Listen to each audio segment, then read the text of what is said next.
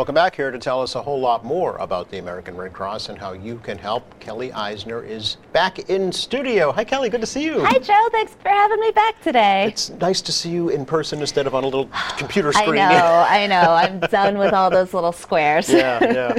How are you? Good, good, good. How are you? Doing well. Doing it's well. sweater weather today, huh? Pretty much, yeah. or hat weather too. Hat yes, weather. We're going to talk yes. about a, a, little present folks can get later on. Uh, but sure. before we do that, tell us how uh, life is at the American Red Cross these days. Well, you know, we're coming into our holiday season, Yeah. so here at the Red Cross, that means a couple things. We're trying to get the word out to blood donors that um, we we all know you're going to get busy. Um, to think about making an appointment this week, next week, before holiday commitments, shopping, parties, all that stuff kind of takes over your calendar.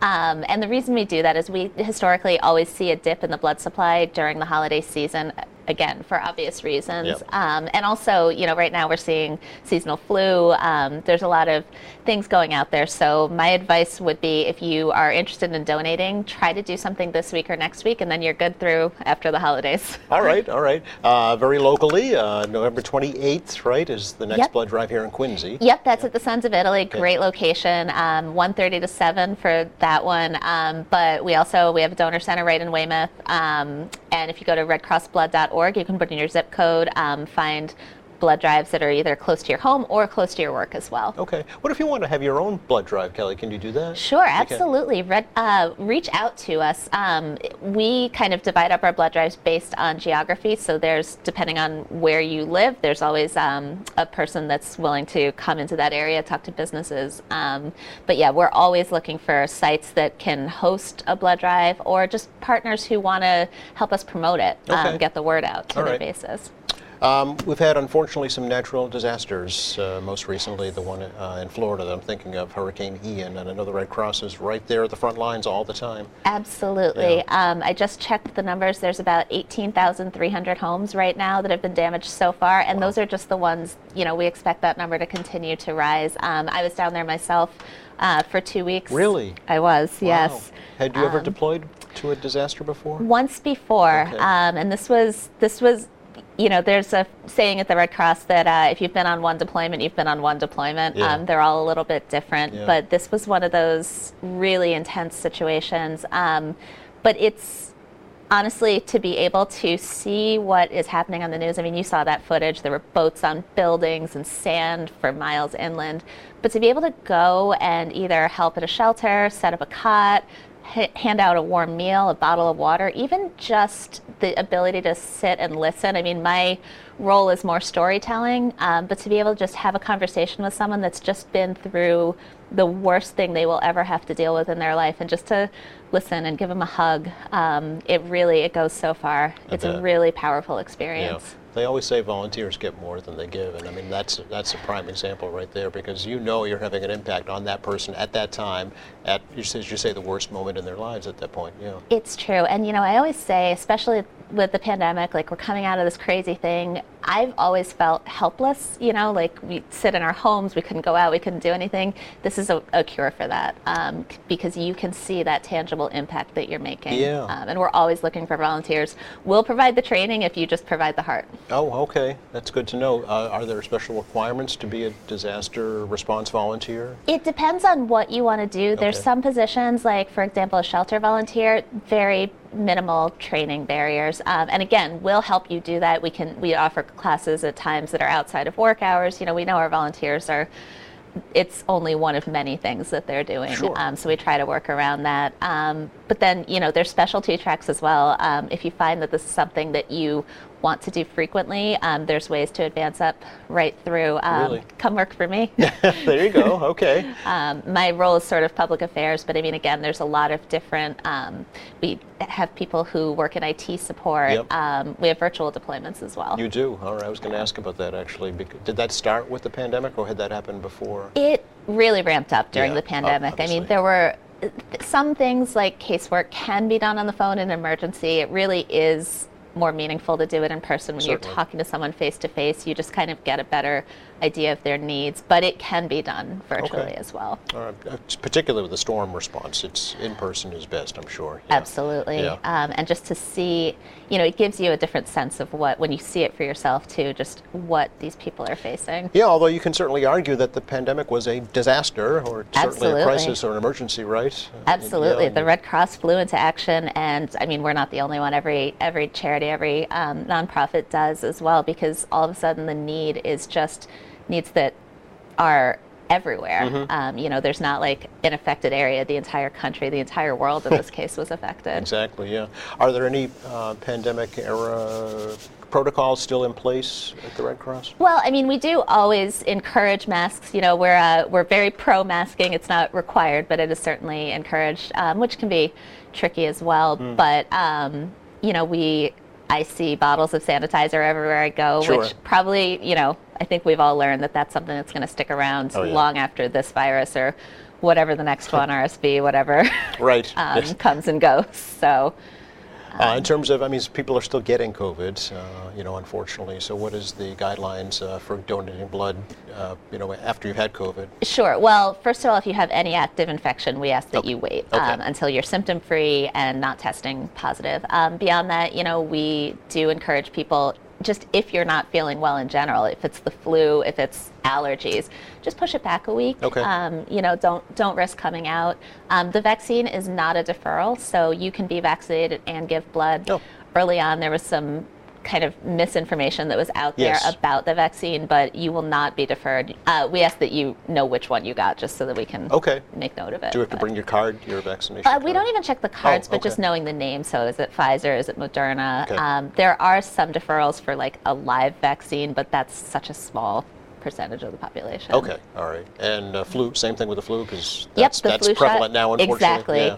Flu shots are encouraged, um, Right, and no, yeah. they're not a deferral either. Okay, all right. How is the blood supply right now? We saw that annou- announcement uh, with hospitals in crisis. What is the current supply situation? I mean, I'm cautious uh, again because I've been with the Red Cross. I've been coming on here long enough to know um, that right around, right after the holidays, we always see a dip. Okay. Um, so it's, you know, we're not at the point of, you know, where we were at the beginning of the pandemic when surgeries were being canceled, when things like that were being postponed. We're not there right now, but it's it's not as big a gap to get there as I think I thought before all this started. So I'm, you know, Cautiously optimistic? Exactly. Yeah, well, a lot of those deferred uh, procedures were now happening. So that increases the demand, right? That is definitely Yeah. the case. Um, a lot of orthopedics, knee replacement, things Yep. like that. Um, pretty much any surgery that you have, they're always going to at least talk about having blood on standby for you. I delivered my son by C-section, and they had blood waiting for me. Interesting. Okay. They didn't need it for me, but my sister-in-law needed it. She got eight units, so I mean, it's a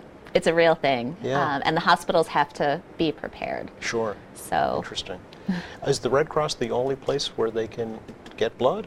Uh, the Red Cross supplies about 40% of the, nation, Wow. of the nation's blood. Here in Massachusetts, um, it's a larger percentage. Is it? Okay. Um, I believe there are um, blood donation centers, but they collect not for transfusion, they collect more for um, research and things like that, Okay. And vaccine, uh, pharmaceutical use. Um, there are other, in other parts of the country, there are bigger blood collection agencies, but the Red Cross is by far the largest Sure. and that gives us the ability to move it where it's needed. So if we're if Massachusetts hospitals have access to all the blood products they need, then we have the ability to send blood to Rhode Island or to Connecticut or you know, I've gotten. Um, I always tell people to download the Red Cross Blood app because it'll tell you where your blood donation goes. And usually, you know, I'll get one from Brigham and Women or something like that. I've gotten them from as far away as North Carolina. No kidding. So. wow, that's kind of uh, neat. Be able to know. Yeah. Yeah, it's a cool, uh, it's a cool little statistic because again, like getting back to that idea that you're seeing the impact of what you do. You know, it's Interesting. not. Yeah. I'm sorry. Go ahead. No, I was going to say it's just it's not a, a vague concept. It's actually this is my blood went to someone It's real. who needed it. Yeah. Uh, you mentioned blood or blood products, so it's not just blood, right? Exactly. Yeah. Uh, we collect platelets as well. Um, platelets are a particular component of your blood, Mm. um, mostly used for cancer treatments. About half of everything that the Red Cross collects goes to people in their cancer journey. Um, my mom uh, passed away of cancer, and she needed platelets Hmm. towards the, the end of her battle. So, um, That's a, it's a different kind of donation that can only be done at one of our um, like brick and mortar I locations. see, okay. But um, incredibly needed. I, I would, is the donation process the same? It's a little bit longer. longer? So there's a, a separate machine. Basically, your um, the blood comes out. It is run through, for lack of a better term, like a fancy centrifuge. The platelets are we keep the platelets. Everything else is returned to your body. Um, the thing with platelets, it's um, the best analogy I can give. They're like little newborn babies. so they help your blood clot. Um, Okay. So if you cut yourself, it's platelets that stop you bleeding. Um, but because of that, they have to be rocked. Um, They can't be frozen because they, it would damage. They wouldn't be able to be transfused if we froze them. So they only last about seven days. Oh, Um, so there is a constant need for platelets sure, as well. okay, interesting. And can you request, you know, I just want to donate platelets? Yep, it's a different um, kind of appointment. So you just, Okay. when you're scheduling with us, just schedule for platelets. Again, Weymouth here would be the closest, Okay. um, but any of our uh, brick and mortar locations, Dedham, Danvers, uh, Worcester, Springfield, Boston, I'm missing. I Not asking you to remember them all, but, uh, but it wouldn't be like at the Sons of Italy type. No, Right, no. okay. Um, the equipment is kind of sensitive, so it can't really go on the road. Okay, all right, good to know. How often can one give blood, Kelly? Uh, so if you're giving regular blood, like at the Sons of Italy, uh, you can donate every um, 56 days. Um, it's about what is that about? Yeah, I don't know. Um, if you're donating platelets, you can donate every seven days. Oh, okay. And who uh, can donate? Um, almost everybody. I Yeah. get asked about eligibility. You know, well, I have this in my family. Can I? And chances are, it's yes. But at the blood drive, they're happy to talk through whatever um, conditions you may have. You know, I get asked about diabetes a lot. Um, generally, not a deferral. Oh. Um, as long as it's well managed. You know, if your insulin is doing what it work, what it's supposed to do. Um, we have a ton of information on RedCrossBlood.org, but honestly, it's chances are, unless there's something, uh, if you're on a blood thinner or certain medications, that can sometimes prevent you. Okay. Age, any age restriction? No upper age No. limit. Uh, you do have to be 17, 17, okay. um, but anyone over that uh, 17 to to whenever you 117. exactly, Okay. exactly. Uh, and you'll be able to get a special prize pretty yes. soon, right? Yeah. So this time of year, we definitely run incentives. So this is our Red Cross beanie. Um, again, I mentioned it's so chilly out that I figured this would be a good one to bring and show. Yes. um, this starts on November 22nd, Oh, I okay. believe. Um, right now, if you were to go today, um, there's you can um, get a, as a thank you gift a $10 gift card to any online merchant. nice. So, Very nice. um, but this one, I don't know. I think it's fun. I think it's cute. So. and very practical, too. yes. Well, we live in we live in New England. Unfortunately, yeah. hats are a thing. You wouldn't need it a couple days ago, but going forward, I think it's going to come in handy for sure. Yeah. That's nice. Uh, tell me about some of the events that you had over the summer and the fall. Uh, I know they had some major events. Sure. Yeah. Our one of our biggest blood drives all year is our Day of Remembrance blood drive at Fenway, Fenway Park. Park, yeah, yes, right. we've talked about that Sure. before, um, which was a great day. It's it's always such a neat thing to do because it's more than just a blood drive. The blood drive is obviously what takes center stage, Yeah. and to talk to donors and to just, you know, hear their stories. Um, you it it would surprise you how many people every year there's someone who's like, well, you know, I donate every year because I was at Ground Zero and I saw the Red Cross there, or, you know, I've um, we work a lot with survivors. Um, there's a dear friend of mine um, who was in the North Tower when that first plane hit, Really? and she um, she was able to escape, and she reconnected with her husband at a Red Cross shelter, um, I think in New Jersey, Wow. just to to get out of there. And hearing those stories, it's so incredibly powerful. And it's also Fenway Park. It's a cool place to Right, be. exactly. um, so it's fun, you know. And they Fenway takes good care of us. They had us in the 521 overlook, so you could see the whole field. Nice. cool day. yeah. nice personal pics, I'm sure. Um, Yes. Yeah, fun. And actually, you talked about events. There's a couple things that we have coming up. Um, we do our Heroes Breakfast in March, um, where we, it's sort of like the Oscars, only for the Red Cross. Oh. We do it Red Cross. Um, so if you um, are someone that has done something heroic in the last year, um, there's a good chance you might be honored by the Red Cross for that. oh, nice. Um, yeah. And we run a marathon, we field a marathon team as well. Oh, I didn't know that. Um, okay. We have 60 runners who will join Team Red Cross and run the Boston Marathon. April 17th, I think. April 17th next year. Yep. Are you one of those, Kelly? I do I look like a marathon runner too. Yes. to you? I would love to. It's on my bucket list. Okay. I I um I did triathlons for a while, but honestly, I have an eight-year-old now, which is basically a run a marathon anyway. So Well, make him run the marathon. I did not know you had a team. That's good to know. Yeah. Um, but actually, this weekend we also uh, participated in the Spartan race, also at Fenway Park, which Oh, right. um, was another way that runners could fundraise for the Red Cross and run this cool obstacle course. My son did that. Oh, very good. Yeah, he did really well. good, good. Um, talked about shelters. Um, tell me, you know, I mean, winter's coming. Snowstorms, blizzards, power outages. Absolutely. yeah.